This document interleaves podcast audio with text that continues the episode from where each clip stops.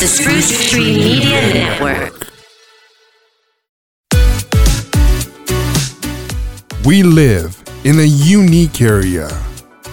We come here for our own reasons. For some of us, our people have been here for an eternity. This is Northwest Neighbor conversations with people living in Northwest British Columbia.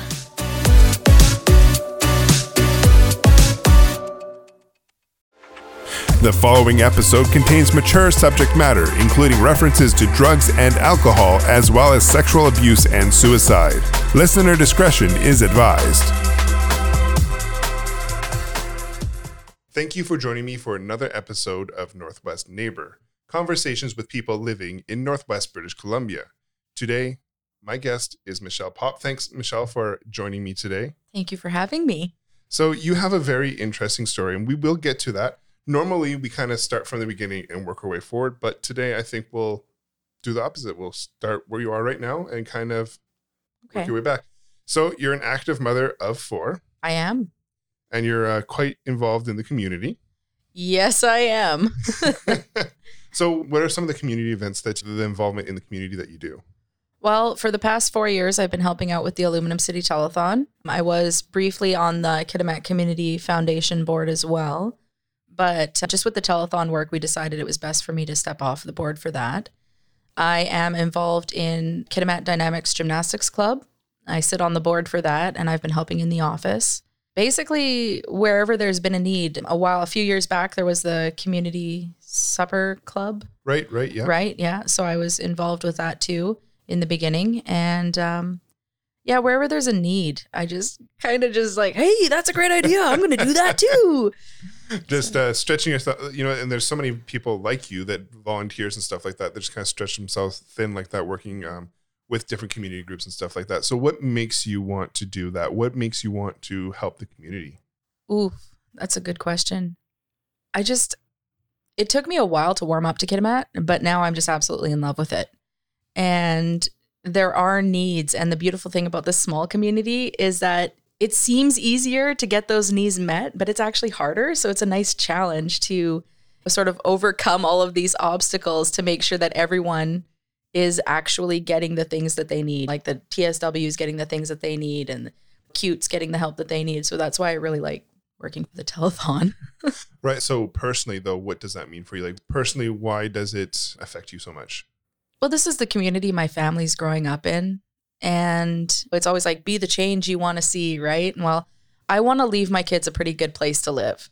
I want them to be in a community that is like full of unity and I don't know how to word it, but just a good community for them to live in. So, I mean, if I want my kids to have that world and it's not there yet, then you kind of got to make it happen.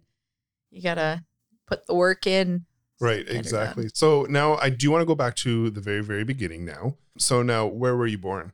I was born in Kitimat. Yep, I was born in Kitimat in 1985, but I was adopted out because my biological parents had me in, well, she was in high school. Mm-hmm. So I was adopted out. I was two weeks old. So I lived here for two weeks. And uh, then I went to Prince George. Mm-hmm. And then my adoptive parents split up. And I was three turning four. And so then I was in between Prince George and Kamloops for my entire life. And then as a 10 year old, I decided I'm going to stay in Kamloops. And yeah, I sort of just stayed in Kamloops the entire time and then met my husband and he was working construction. And so that, yeah, that means a life of traveling. But then we went to Prince George for a year. And then all of a sudden, my husband got a call to come onto the Kitimat modernization project. And it was like, Kitimat? Really? We're going to go to Kitimat? I'm like, didn't I, I escaped Kitimat like how many years ago? We're going to go back there. And I had actually nothing, like no idea what to expect either. Right, right. So, I mean, it was culture shock coming from like a big hub city to the little one, but yeah. Right, right, exactly. So now if you, if you can remember as a 3 and 4 year old who was adopted how did that affect you personally? It was pretty intense. Um, I actually, Oh, you really want to get emotional, hey? Oh, Oh, yeah. Okay. Oh yeah, we're right. we're going deep into We're going deep. Oh, I don't even do this with my counselor. It was huge. I remember sitting in the living room on my dad's lap, and um, I didn't understand what my parents had been talking about the entire day, but I was in my room the entire day because they said, No, you stay in your room, stay in your room. And then finally it was evening, it was dark out, and I'm sitting on my dad's lap. He's on a chair, and I'm sitting there, and I see my dad cry for like the first time. And he says, Your mom's decided that she's going to leave us and she's going to go live on her own. And it was the first time in my life that I have ever silently cried. Not a sound came out. I felt the lump in my throat. And all I could do was just sit there and just quietly cry because I had no idea like what was going on right. just none. And I was perplexed. Like, what does that look like? What does that mean? How can this be? Like, moms and dads are supposed to be together. Why would mom leave? And obviously, you know, the the big questions, you know, like, was it me? Did I was it me? And like what did I do? And um for a little kid, it's you know, you own a lot of that Right. Right. you own it whether it was intended to or not no matter how well you can explain it because you know you don't, you don't have the concept of that understanding at the time but yeah i owned it for a very very long time And so, how did that affect you, kind of going going forward? Uh, how did that affect your relationship with your dad, and how did that affect your relationship with your mom? Well in the beginning i stayed with my dad because my mom was in no place to raise a child right? Because as soon as she left my dad the reason she left my dad as it turns out is because you know she had had an affair. And um, she had decided that she preferred the lifestyle of alcoholism and drugs. And um, my dad did not.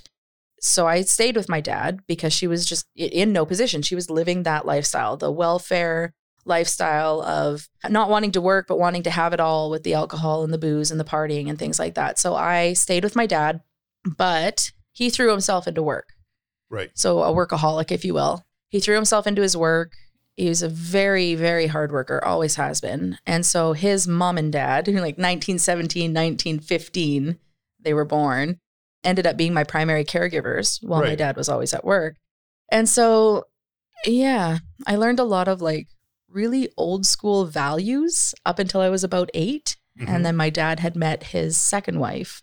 And then that that sort of spiraled there, if you will, because yeah, when you have someone coming into your life, you know, as a child who's already broken, right? it definitely can be difficult. It is difficult because you're why? Why why is she here? You know, am am I not enough again? You know, and you go through all of these phases and because I was actually a hard child, like, you know, looking back now, I can see where my undiagnosed things were and I can pinpoint them in my life, like in the timeline. And I can see where my behavior damaged our my relationship with her. Like it's good now because we're adults right. like right. it's fine it is what it is but as a child like i did everything in my power to push that woman away you know what i mean everything in my power and um it worked i did not have a relationship with her for the longest time which meant that i didn't have a relationship with my dad and that's, That's kind of why i went to kamloops at around 10 Right. Right. yeah So, how did your life change once you went to Kamloops? Well, when I went to Kamloops, like I kind of knew what I was in for because my mom was still in the party scene Mhm. and I had been there on, you know, like holidays and things like that. You got to do the split home thing where you go on the summertime, you go on spring break, you go on Easter, you go on Christmas. And so I, I knew what I was in for. And what I was coming into in Kamloops was actually a really, it was a rough time because the entire family was like still harsh alcoholics. There was drugs going everywhere my cousin Sean had just been shot in the head, and we were dealing with his recovery and stuff because that happened when we were 10. And we were dealing with his physiotherapy, his re education. You know, my granny was fighting the government to get care, foster care of them. Right. Right. And so there was like a lot going on, but it was perfect because I could disappear and I could just go and do my own thing. And I became very self sufficient. I became very self reliant. I almost put up walls at that time period. You know what I mean? So, like, everyone in my life had disappointed me in some way or another. And I clearly go around causing hurts. Like, this is what you think when you're a kid. I'm the one causing the hurts. So Right, I'm the right. one that's going to remove myself. So it was good, but it was bad because when you're in a house that's rampant with alcoholism, drugs, and I mean like drugs, like I found out what heroin was at Yeah. a very young Oh age boy, man, that's there's all the other things that go along with it. Like there's the brokenness that the adults are passing on to the kids. There's abuses, you know, there's sexual abuse, there's physical abuse, there's verbal abuse. Yeah, all sorts of there's all sorts of things that happen there. So I think that that phase of my life was really where I learned how to rely on myself, but that kind of set me up for failure a little bit later in life. right, right. You know what I mean? Because it was just too self-reliant, if you will. So, so was that kind of your coping mechanism, kind of being self-reliant to kind of make things work for you? Yes, because I I just had this conversation. It was like you can either sink or swim, and I was like, sink? I didn't even know that was an option. You know, so you you've got to keep pushing through. You've got to keep swimming. So yeah, the self reliance. Eh, it did. So, for example, let's just go back there. You want to go deep, we'll go deep. So, for example, we had no food. Right. And I don't mean like, oh, there's ingredients, but no food. I mean like the cupboards were bare. I remember I went to go and make myself a lunch one day. I opened up the cupboard and there was like an inch in this cupboard of just silverfish, which is a form of cockroach in Kamloops. And it was barren. There was no food. And I had turned 12, which was the earliest that you could start volunteering at the old folks home, which was right across the street from my um, elementary school. Right. And I had discovered that if you volunteer during meal times, they feed you. So I spent a lot of time, a lot of evenings volunteering at the old folks home and on the weekends I would go for breakfast and lunch as well and I would just hang out with all of these people who they just wanted company too, you know. Right, right. So it's kind of a win-win situation. It was, but it was very selfish on my part because I was always looking forward to the food. right, right, right. Well, and and you know, but that's your survival instinct, right? That's Mm-hmm. what you had to do to survive at that time. So how did you get out of that situation? How did I get out of that situation? All right, let's go deep. Okay, so basically, there was one party to end all parties Mhm. that my mom had had. And it had gone on for three days. Just, it had gone on for three days. Everyone had been drunk for three days. Everyone was stoned. Everyone was high on whatever they were high on. And we lived in this duplex. So my auntie lived in the other side. So the party was moving back and forth between our side and their side. And I hadn't had any sleep. I hadn't had any food, hadn't had anything to eat. And I, I broke. And I said, I got up and I started yelling. But when I went to get up into the living room, then like I noticed my mom was on the couch with another man who Mhm. was not my stepdad, her second husband. And it just sort of like unraveled from there. And I didn't know what to do. So I'm like, this, how old was I? I think it was like 11 and a half, maybe 12 years old. And so I grabbed the first thing I could think to grab, which was like a hammer. And I was like shaking this hammer at this grown man, like, you Right. need to leave, you need to leave, you need to leave. And my stepdad comes into the house and he's angry and he's six four and I'm tiny. Come on, I'm five foot one now. Right, so right, I was yeah. even smaller then. And I did this like spider monkey jump. And I remember I like grabbed him by the throat because he had taught me how to chokehold people. And so um, in my head, it's like, I'm going to do my best to prevent this man from doing whatever he wants to do to that man Right. right? And so I'm like, ah, and then he falls to the ground and he's like coughing, sputtering, and blah, and everything. And I just looked at my mom. Am I allowed to swear on this podcast? Oh yeah. And I was like, that's it. This shit has to fucking stop. I'm done. I have nothing left to give you people. I was like, and I've got school in the morning, so smarten the fuck up. And I went and I slammed my bedroom door. And um, it wasn't shortly after that that my mom sobered up. So that was a wake-up call for her. It was a wake up call for her, yeah. And she had sobered up. Um, the rest of the family had not. So they were still living their best lives. But my mom had decided to sober up and she went, put herself into a course so that she could get a job working for the Provincial Air Tanker Center as an office assistant. okay. And she had actually stayed sober from that time until I turned 19. So it's, I had an effect at some point, I guess, just standing so up. she really did it for you then. Is that I think so. think? I actually do think it was for me because the moment I moved out when I was 19, she immediately went back to it. Right. Right. So I honestly do think it was for me at that time. I do. Where is she today? Right now, she lives in Saskatchewan. She lives all by herself. Her third husband passed away. And so she is all by herself in Saskatchewan, living in one of those tiny little podunk towns in a house that thankfully she owns. And she just spends her time trying to occupy herself around her community. Right, right. So is she still living that same lifestyle? Yes and no. She's not drinking anymore. But the unfortunate thing is, about, I'm going to say seven or eight years ago, she found hydromorph. And the osteoarthritis, osteoarthritis was a great excuse for hydromorph. And I tried having her come live with us for a bit because, you know, Rick had passed away. So I was like, okay, we're going to try this out. But to see her sitting there nodding off on the couch and her anger when she was coming out of things, it was just like, no, like I made the decision years ago when I was going to have a family that I was not going to raise my kids amongst all of this garbage. Right, right. And so, because she was still so damaged, I just didn't want that influence on my kids at such a young age. So, we un- had to ask her to leave and go back to Saskatchewan. So, I mean, I, I have tried over the years. Right. Which But- is all you can do, right? I mean, an addict who doesn't want the help isn't going to seek it. Right. So, it's kind of anything beyond that is just enabling. so, I just Yeah. sort of let it be. yeah, no, that's uh you can only do so much, right? The person has to kind of do it for themselves. Yeah, if if they're not doing it for themselves, it won't work. You know, which is evident because she clearly sobered up for me to get me through my teenage years, and then immediately went back to it. And then as soon as you're, she's on her own again, right? Right, right. So now you you were you're speaking of your dad. Um, he had his second wife, Mhm. and you were saying that you didn't have much of a relationship with them, but you do now. Yes, yes, I do now. It switched when I was an adult. I tried very hard as a teenager to please everyone. And I actually did go back to Prince George for about half a year of school. And this is where like my undiagnosed phase is still in, right?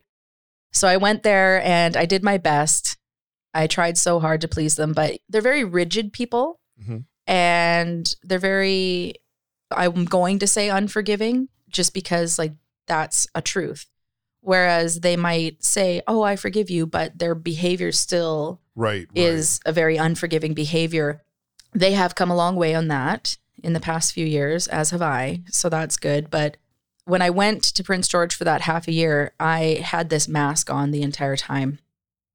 And it was brutal. And I actually started, I was 14 and I started smoking pot at school because, you know, by the time I get home, everything's fine. But I spent every C block just stoned and um because it was right after lunch right, right. and then the bus ride home just stoned and then i'd get home and it wasn't much of a life because i was very isolated there because we lived outside of town. Mhm. and it was very much like i was just mm, i was just the the elephant in the room. Like i was there because i had to be. I wasn't there because i was welcomed. I wasn't there because anyone wanted me around.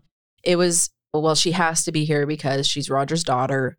So there was my stepmom her twin sister um, my brother, who my dad also adopted, he's six years younger than me, and then my cousin from my stepmom's twin sister, Mhm. and he's six years older than me, and then their mom, who I called grandma, and then me and my dad.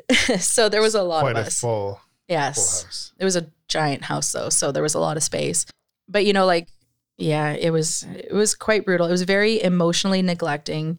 There was no safety. There was no safe space to just feel what I needed to feel or be who I wanted to be. You know, like my clothes were picked out for me. I had schedules every night. You have to shower every night. You wash your hair every second night. You have to blow dry your curly hair. I have curly hair. Okay. and I had to blow dry it with a brush. Like, come on. Prove that it was blow dried, brush my teeth for X amount of minutes. Like, it was very regimented. It was very like chores for this amount of time. You must do them properly or else you're redoing them. And not just indoor chores, like outdoor chores too. And in some way, like I can understand what they were trying to impose on me. Like the routine helps me now. So Right, having right. a routine now helps a lot. And once again, this was an undiagnosed phase of my life, right? So, yeah, it was just very emotionally neglectful, very verbally abusive. And I say that not because they sought it out, but because, well, maybe they did seek it out a little bit, but it was just any time there was the ability to make a nasty comment, it was there. Right, right. You know what I mean? Anytime there was an ability to criticize, there was never any encouragement. It was all very discouraging, criticizing, everything's wrong kind of thing. And so after about six months of that, and you know, being a pothead now and starting smoking, I had to go back to Kamloops. Despite, you know, even though I was leaving all of the Kamloops stuff, right? Like I was like, okay, I'm Right. going to go back to this Kamloops life. And it's like, well, you know what? It's easier because the physical things that happened to me, my body could overcome. The emotional things that were happening at my dad's, I was having a hard time overcoming. So it was easier for me in my head. Like if you get hit, bruises heal. If you get sexually molested, well, that goes away. It stops. You know, it Right, stops at a certain point. But the emotional words, the verbal abuse, like that stays. And the the discouragement, the, the lack of encouragement, that stays. Right. And that has some those long term effects because they're going to affect your personality. Those are going Mm-hmm. to affect you to the core. So I went back to Kamloops. It was almost a relief to go back there because it's like, "Ah, okay, I can go back to my self sufficient, self reliance, independent lifestyle, right? I'm, I'm right. only answering to myself. So I had spent one year of high school in Kamloops, Mhm. and but their term system didn't like the way that they did it. They did A B C D E F G H all year long. So it was just all eight courses all year long. And So, so, there's no like semester kind of system. yeah. So when I came back to Kamloops, because I had come from a semester system school, which was, you know, A, B, C, D for half the year, I had to try and get into a different school that was also working on the semester system. Oh my goodness. The only school was a term system, and they had two courses for a term, and they would do this, you know, th- yeah. And it was intense because you're literally half a day in one class, half a day in another class. That's get really boring. Oh, it is so boring. and this is still in my undiagnosed phase. you know what I mean? Oh, Wow. So schooling system is such a different learning system that you were used to. How did that affect your learning? how did it affect my learning? Academically, I have always been fine. Like, you give me a book, I read the book, I take the test, I pass the test, usually with A's and B's. As a student, I never struggled. As a social being, I have always struggled. I did not make anything more than superficial relationships, save for there was one person in my life.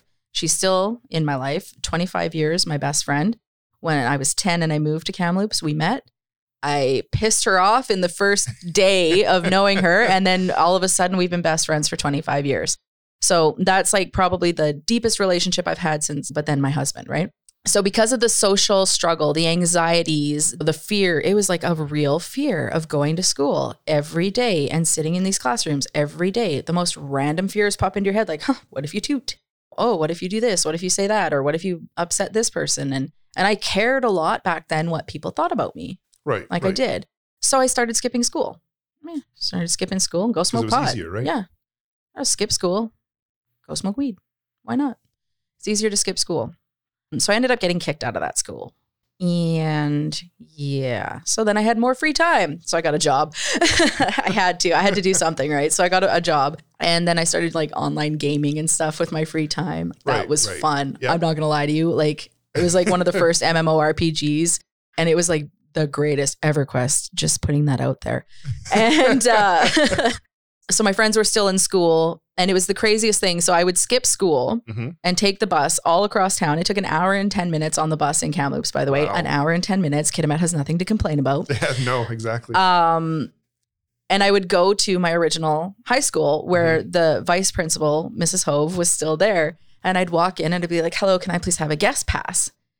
And Mrs. Hove would give them to me only because she couldn't fathom a world where a child would skip school to attend school. You know what I mean? But I was happy there. I was with my Right, right. friends. Yeah. So I went to my happy place. So I would skip school to go to school. Anyway, that lasted for the rest of the year. And then I started a new school, which wasn't that school either, because I had courses to catch up on. And this is actually like where the bomb went off. It was called NorKam, Mhm. NorKam Secondary. And they were a semester system. So I was taking grade nine courses, grade 10 courses at the same time and in the first half of the semester. And it was in early October, just before Thanksgiving. And I had not completed a homework assignment. And it was for a teacher that I actually cared to complete my homework assignments for Right. and something snapped in me. And I remember standing in the smoke pit.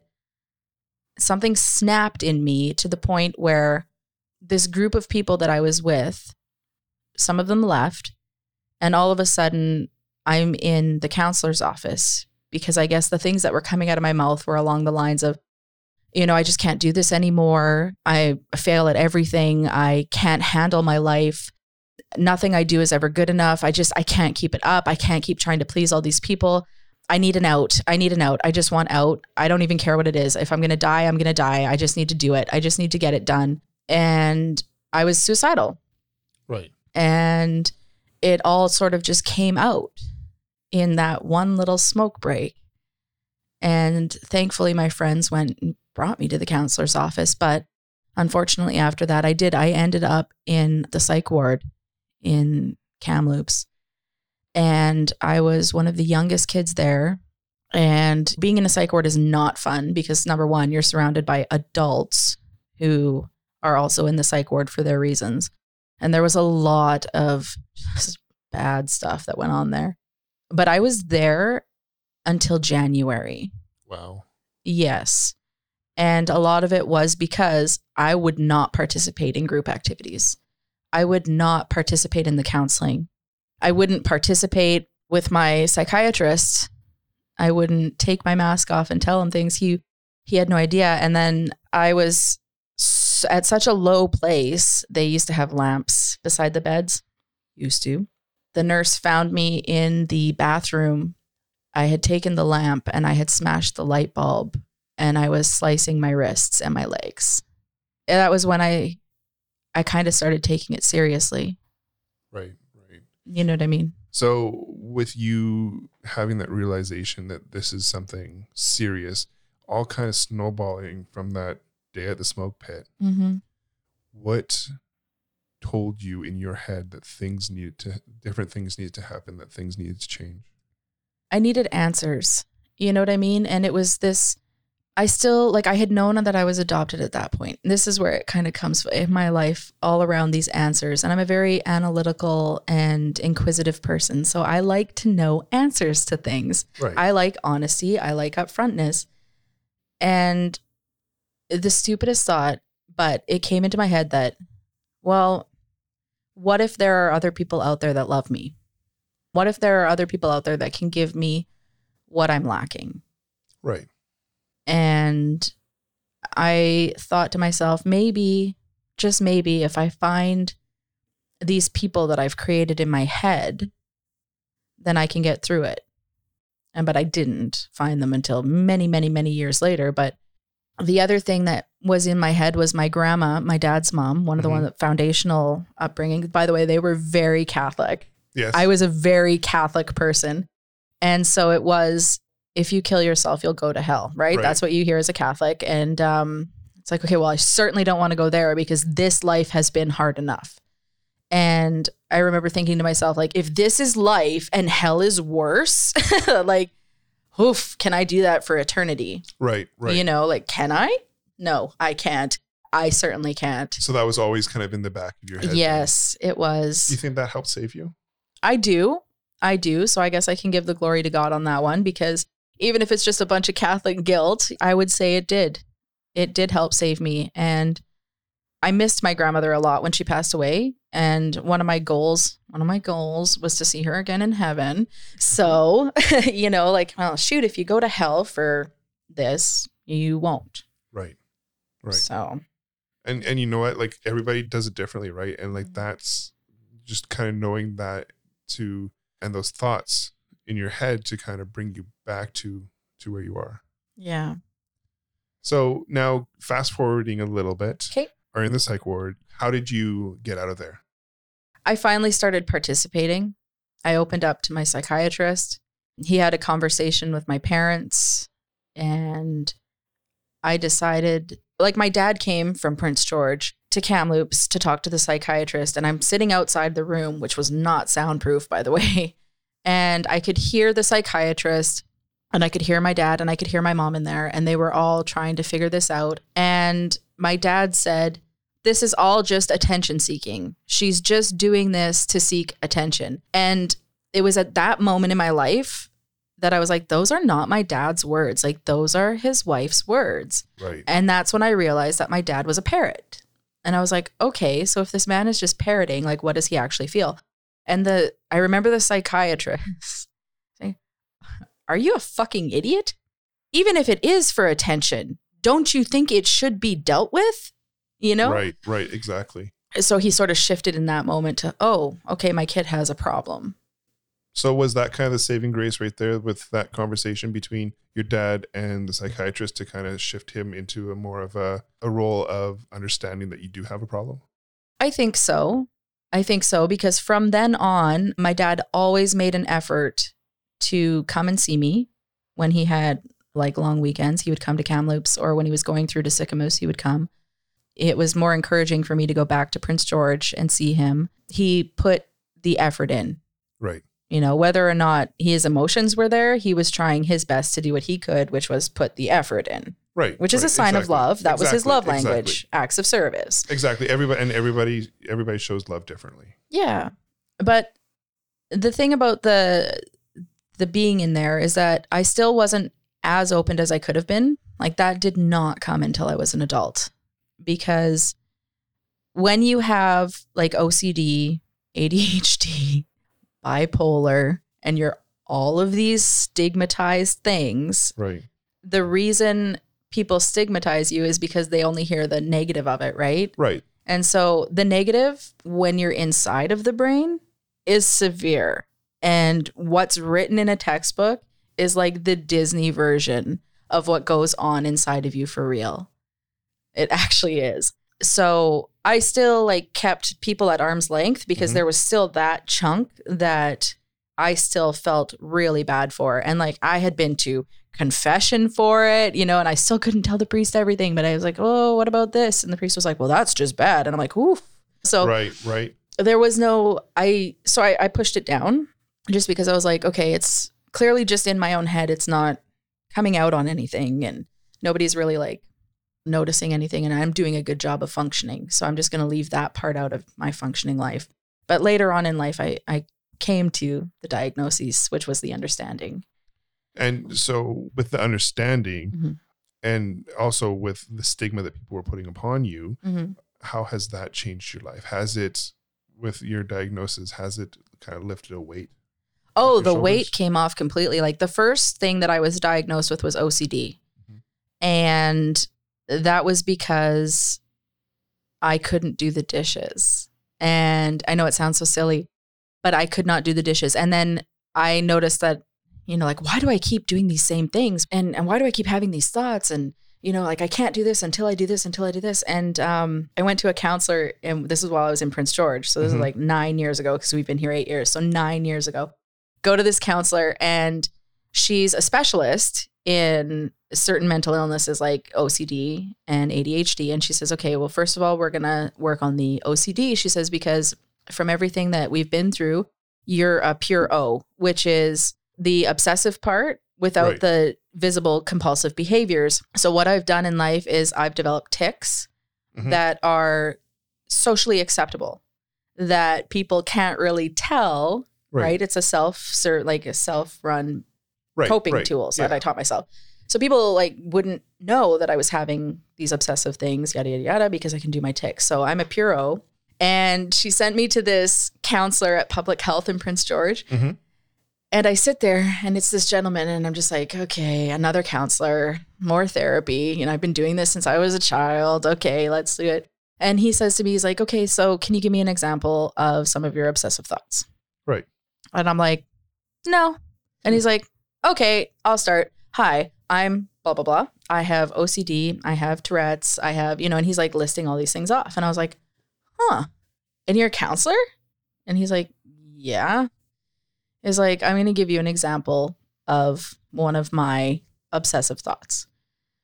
And it was very near what one of my obsessive thoughts was. Like, I don't want to share his because I don't even remember his name, but it was very near one of my obsessive thoughts. And my Right. obsessive thought was if I touch a knife, I'm going to stab someone. Mhm. Right. So I couldn't do the dishes because there were knives in the dishes. And if I touch a knife, I'm going to stab someone, Right. even right. though I haven't. Yeah, but uh, the, just the, the, that thought process. that thought right? process yeah and so that's a very similar to what he so he opened up his which was almost exactly like that so i shared that knife one with him and that's when the ball started getting rolling for the progress i felt like i could be open i was like okay there's no judgment here because this person is exactly the same as me and you know like the internet and the forums and stuff like nine years ago were starting to actually like get good Right. right. well, yeah, exactly. That was like the like ten years ago was like kind of like the birth of what we see as the internet today. Yeah, exactly. So there was more information, more forums, more groups. There was a community of these people. And I was like, wow, I'm not alone, like at all. There are millions of people exactly like me out there. Right. And um, like later on, I would discover, you know, like ADHD and then a bipolar eventually, right? Yeah. So, but still, even so, there are so many people struggling with all of these things that you never have to feel alone. Because even if you just reach out to this random stranger who's probably in Britain on the internet, and it's like, have you ever felt like this? Or, oh, you made a post feeling like this. I felt the same way. Um, what are some of the things that you do to? It's like there is community there. And there's that relation and Yeah, and that kind of just even being able just to talk about it with somebody who understands. exactly. And so, what I did from that point on was when I realized, hey, I'm crazy. It was okay. It's okay because that's who I am. So, the past, you know, nine, eight, nine years have been me unapologetically living my my life. Excellent. Uh, Yeah, I no longer really care what people think about me. There are a select few, like obviously I care what people think about me. I don't just want to do whatever I want. I mean, I would like to be what's the word? Like not revered, but like, you know, esteemed Yeah, in the yeah. community. I don't obviously want to be the jerk of the community. So I'm out loud with the fact that yes, I have mental illness. Yes, my kids have mental illness thanks to me. I'm able to better understand my parents because mm-hmm. they were damaged people, you know, and I'm able to see, oh, okay, yeah, you've got something going on there. And, you know, just love my parents for who they are, Right, right. despite all of their broken and damaged parts, even though they don't want to face any of them. That actually brings me to my. Do you blame your parents for for anything because of this? Do I blame my parents for anything? There was a time when I did, and I have worked through my trauma so much. Like between therapy and church and online support groups, more therapy. Shoot, I've done therapy for a long time, like over 15 years of my life. And it, I think that people have this expectation where it's like you go in, it's like, bam, okay, problem solved. Right. But it's right. like it's literally taken me like 17 years of it being in and out of therapy when I've needed it to get to a place where I'm at now. and it, but it has definitely worked for you. Oh, definitely. Definitely. I mean, there's if you're sick, if you got a broken leg, you go to the doctor. If you got diabetes, you go to the doctor, right? If you got a mental illness, you go to the doctor that can help you, which is a, either counselor, psychiatrist, psychologist, whatever. You go to a therapist. It's it's no different. You have a broken leg, you go to the hospital. Right, You have a right. broken brain, you go to the therapy. Do I blame my parents though? Not anymore. I used to. I used to blame my parents a lot. I used to blame my mom, especially because of what she allowed to happen to me for 15 years of my life from her second husband, which was molestation, sexual abuse, that kind of thing. Right. And something, but the understanding, like confrontation leads to understanding. You know what I mean? So when you when you confront a situation with a truly open mind and you develop that understanding, that understanding kind of paves the way for for a forgiveness and a love, right? And she's so broken. Like I'm, I'm actually going to share it. You want to go deep? We'll go deep. This Let's is deep. weird and deep. So my mom comes from the same lifestyle that they lived. right? Right. So the alcoholism, the drugs, the sexual molestation, everything. My granny's second husband sexually molested my aunts and uncles, but never my mom. Okay.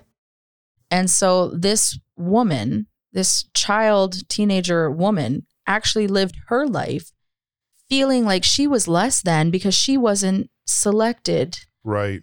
for right. that type of behavior. And I know it sounds completely crazy. Like, are you kidding me?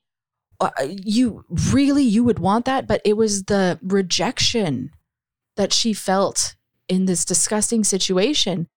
And And so she felt that because it was happening to me, I was in a place of almost honor. You know what I mean? And when Right. that realized, and I, what? I was like, woman, like you need Jesus. in with you saying that it, it is totally because that's what she's used to that's that's Yes. what's normal in her life and that's really unfortunate that that's something that's normal that was her in her normal. But it didn't have to be my normal. no exactly It's not my kid's normal. Praise the Lord. like I and you know good for you for you know for kind of rising above all of that for having all that adversity and then just rising rising out of it and making you the person that you are today the wonderful community leader that you are today Oh, thank you. the the mother of children uh, you know like it's excellent Thank you. so getting back to that so now with you discovering your mental illnesses Mhm. and being okay with them Mhm. how did that affect relationships going forward from there So I've worked on myself a lot since living in Kitimat. So like I said, eight years we've been here because it was 2012 when we moved. And um, I'm at a place now where I can receive love because I've learned through therapy, through church, through my relationship with my higher power, which is God. I've learned love. Okay. So almost the, uh, I've learned what it should be and how, and I'm still learning how to love myself. So what I do is I shower other people with it. you know, like I try I try my best to be the need that that person has. You know what I mean? Like well, not the need, fill the need that that person has. Right, Sorry. right. So I want to be the answer to that person's but not in in a way where I'm like going to sweep them off their feet and save their lives, but I mean when you see someone having a bad day, all it takes is an, a word of encouragement or a reminder of something good, you know, or hey, what did you do? Oh man, you did that today. That's amazing. Kind words. I've started looking people in the eyes, not right now, don't judge me, because the eyes can really tell you a lot about where the person is. And there'll be some people that I'm like, are you okay for real? Because it's okay if you're not. yeah You know? saying something different Yeah. So I carry forward trying to give everyone, not just the people that are close to me, but like the people that I meet, everyone should have the benefit of the doubt that there might be something wrong or that they might need to talk. And I will always be that ear for that person. You know, like I actually still, like, because I had done Al Anon and brought that group back for a little while here. And now it's going on on its way there. But I still have people who reach out to me when they're struggling. And it doesn't matter the hour of the day because I will I will encourage them. Even some of my family is trying to get sober, so they'll be messaging me like I'm having a really hard time. Want to go back to the crack pipe, and I'm like, eh, maybe not. right right what else can we do instead? You know, so I try to make myself available to the people, and I actually find myself actually caring about them because I have been in such deep dark places. And like I said, if if that's life on earth, hell. so I don't want people to have to go through that. I mean, I understand that they do, and I don't want to Right. rob them of their opportunities of growth and and life and stuff, but even if you see someone stuck and you just grab their hand and you try to unstick them a little bit. So, my relationships going forward full of honesty, full of love as best as I can give it. I mean, I'm not perfect. I still have, I get angry. I still have crazy days, you know, and sometimes I emotionally respond to situations, but always admit when I'm wrong, which is something my parents never did. But I will always admit when I'm wrong. And it might take some people a little bit longer to tell me I'm wrong because I need to figure it out for myself. But you know what I mean? Yeah. Yeah. Now, one of the reasons why I asked you why you like to do things in the community, because I knew that it would kind of circle back to this. So, long story short, that is kind of what your ans- the answer of why you like to do the things that you do Yes. in the community. So now, with being adopted, Mhm. Has that affected? Like you did go on a search for your biological parents. Yes. And how did that go? Well, I found my biological mother hmm about five years ago now. And it was good in the beginning. And then I was like, oh, it's just more broken, damaged people. It's more addicts, more lies, more, you know, all of these things. Not everyone, but I mean, you know, like I'm still really tight with my sister. And it's just they had their own story that was going going on. And when I had come in, it was like chaos right in the middle of a family storm, right in the and it was just like, okay, but I just really want to get to know this woman that Right. was right. my mom. And there was always this like superficial relationship. It never really got that deep, but I still had questions and I was always pushed aside, pushed aside, pushed aside. But last March, I decided I was going to go find my biological father because now there are several sides to the story. And I have the paperwork from 1985 that says one side of things Mhm. there is what she told her parents, which is another side of things, and then there's his side of the story, which I was missing, Right. right? Right.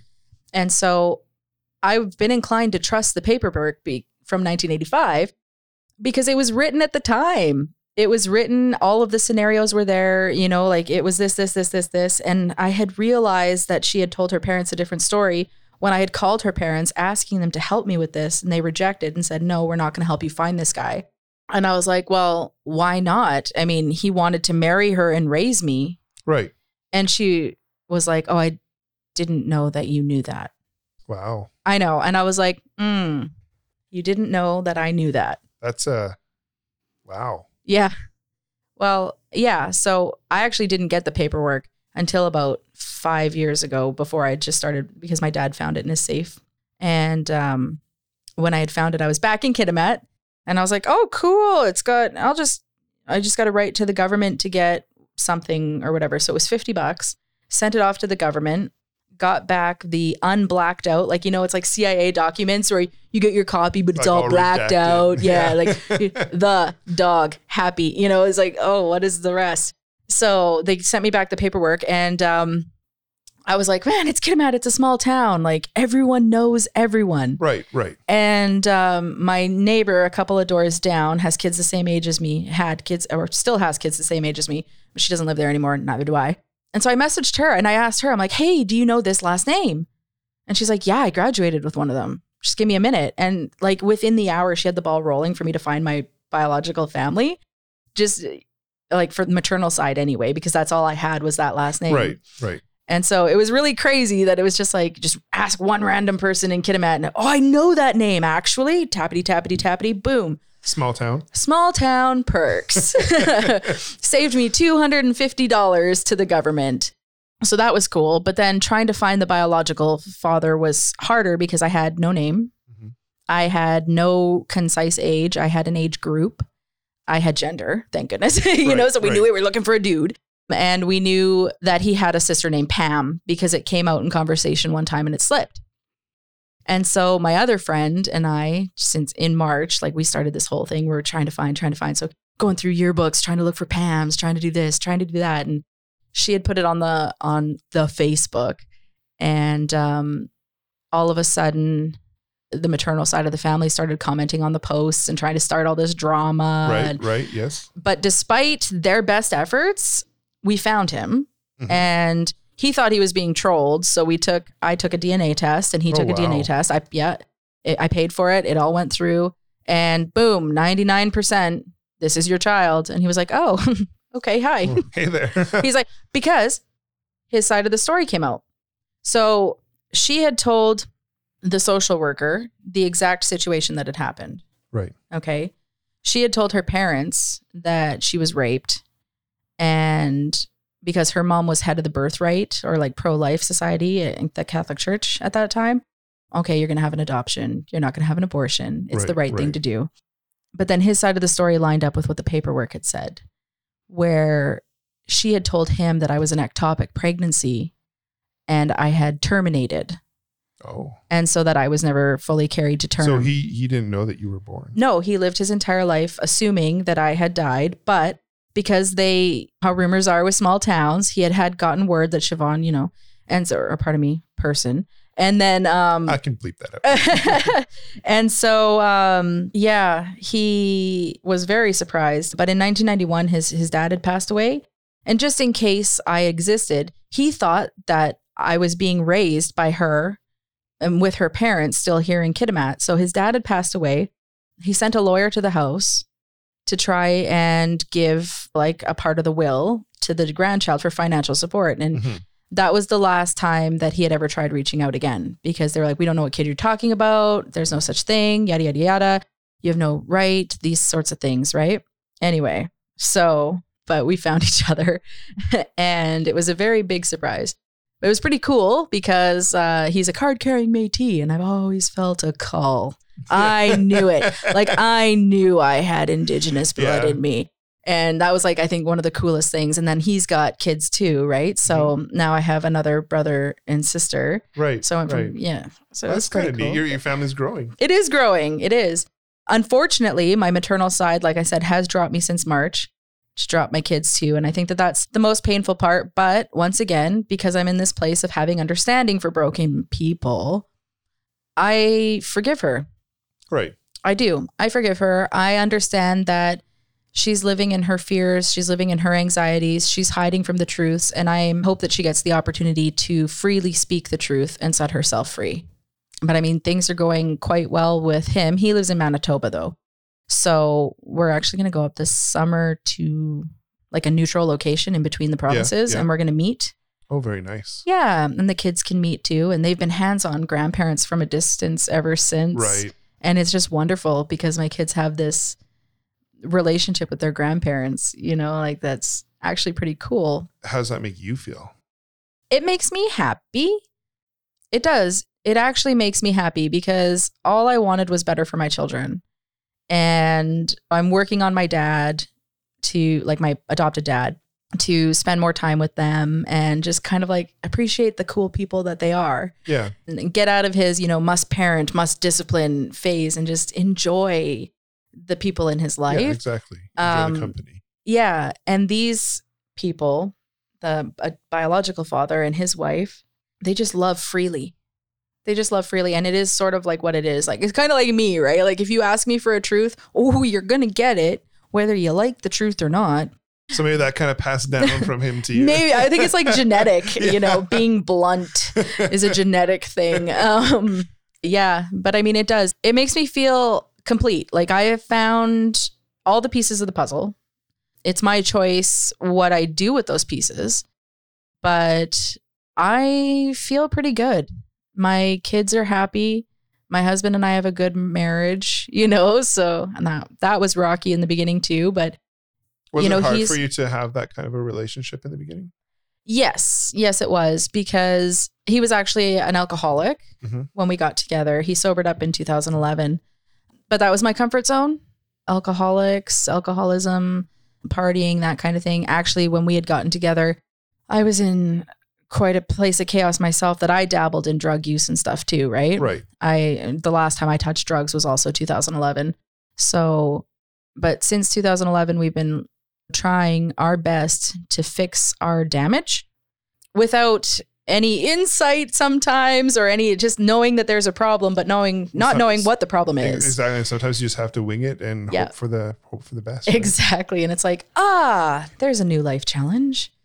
How do we fix this? What is this challenge called? I don't know, but I don't like it. So we've got to figure this part out. And so, yeah. And then, yeah. So since about 2011, we've been really working ourselves out. Excellent. Yeah. Well, I'm super happy to hear that. That is all the time that we have today, but thank you so much for coming on and telling me your amazing story. It's really inspiring. And during the break, we were talking about how counseling really does work. And for anybody who is having any issues, I really do urge you to go and seek the help that you need because it does help. You're living proof of that.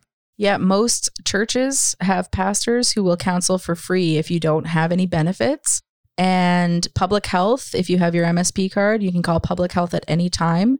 They might have a bit of a waiting list, but at least you can get in and get seen and develop a relationship with a counselor. Definitely. And there's nothing, there's absolutely nothing wrong with getting counseling. It shows that you're a strong person to be able to work on those issues that you have. Oh, yeah. Like I constantly tell my children who struggle with anxiety and stuff, it's that the fear is always going to be there. And being brave doesn't mean the fear goes away. Right. It just means that you just stay courageous through the storm of the fear and you overcome it. Awesome. Well, thank you very much for joining me again today. Thank you for having me, Devin.